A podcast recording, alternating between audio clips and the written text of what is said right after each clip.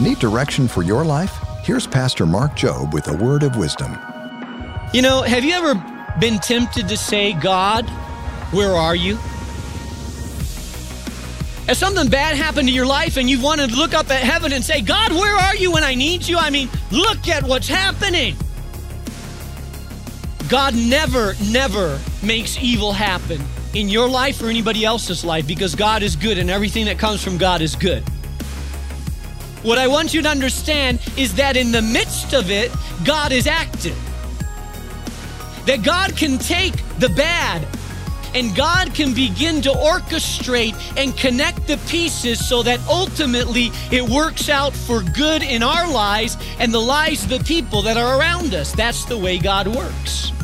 Become more of the man or woman God wants you to be at boldstepsminute.org.